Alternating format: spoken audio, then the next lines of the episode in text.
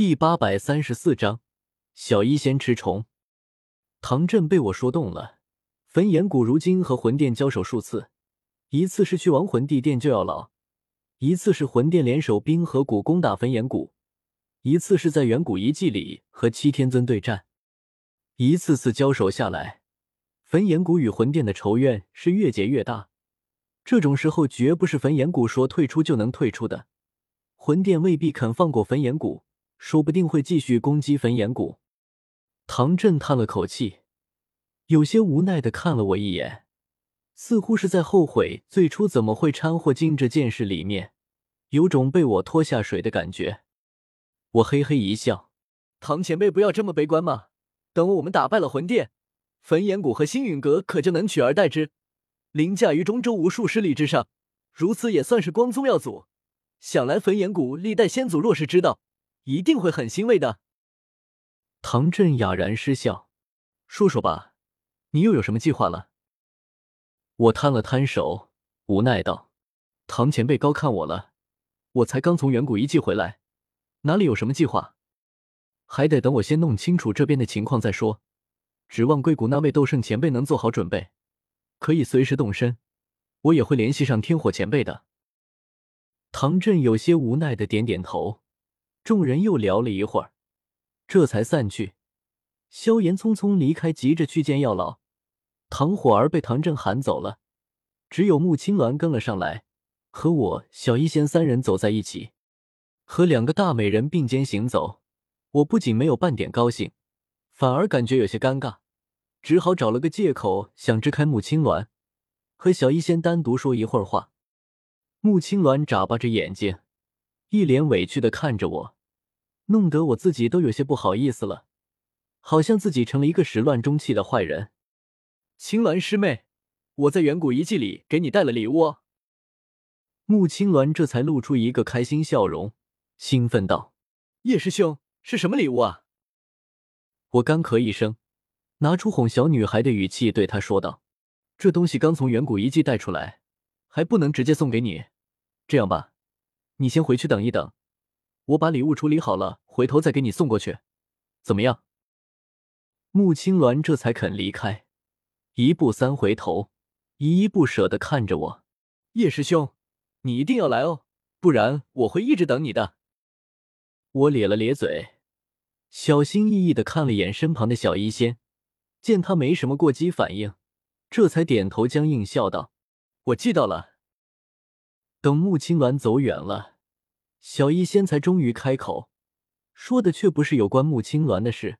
大爱盟总部已经快建造好了，我带你过去看看吧，那里已经可以住人了。嗯，我一颗心悬着，也不知道小医仙对穆青鸾是什么态度。抱着一颗必死之心，我咬牙和小医仙往东南方的大爱盟三姊妹飞去。这里的变化极大。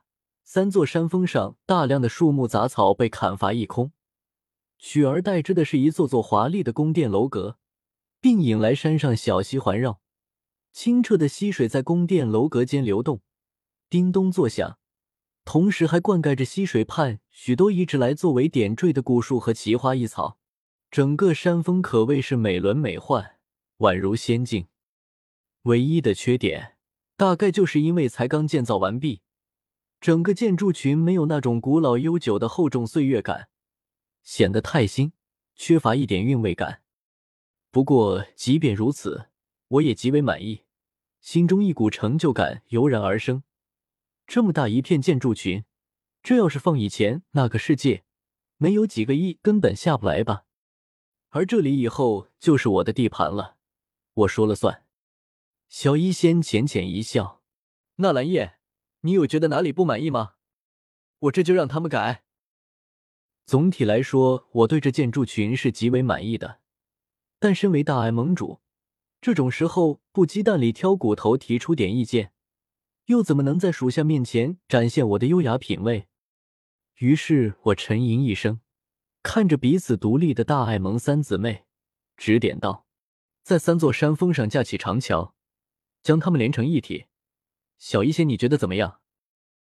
小医仙朝我一笑，歪头说道：“少年，你是要建一座金桥呢，还是一座银桥呢？我被逗得大笑起来。一座木桥就好了，主体由藤蔓勾结而成，上面铺设木板，看着很漂亮，很有仙气的那种。小医仙点点头，喊来毒宗长老绿萝，将我的要求吩咐下去。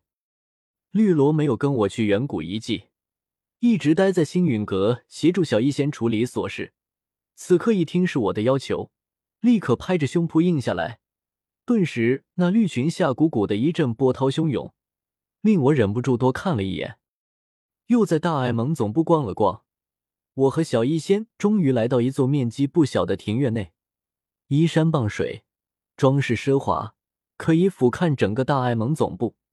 据他介绍说，这里是大爱盟主的宿舍。靠，这么大的院子，以后想要维持运作，至少得找十个侍女吧。会不会有些太腐败了？我拉着小医仙走进修炼专用的净室内，反手关上厚重的闸门，两人在净室中间面对面盘膝坐下。我从那戒中取出一支玉盒递给他，嬉笑道：“小医仙，这是我送给你的礼物，在远古遗迹里抓到的一只幽龙躯炎，拥有剧毒，等你将它炼化，修为定能再上一层楼。”远古毒虫幽龙躯炎。小一仙双眼一亮，接过玉盒后直接打开，下一刻便有一道黑光弹射而出，速度极快，我都来不及反应，那黑影就已经扎在小一仙白嫩的手掌上，正是那幽龙躯炎。然后，小一仙若无其事的将幽龙躯炎抓了起来，完全不受他的剧毒印象，反而小嘴中还发出一声轻轻的呻吟。似乎是在享受这份剧毒，我看得一阵无语。这幽龙躯炎可是曾在远古遗迹里瞬间毒死一位斗宗强者一头七阶魔兽，可却被小医仙随意拿在手中，毫无惧意。果然是一物克一物。小医仙捉着幽龙驱炎，无视那令人闻之色变的剧毒。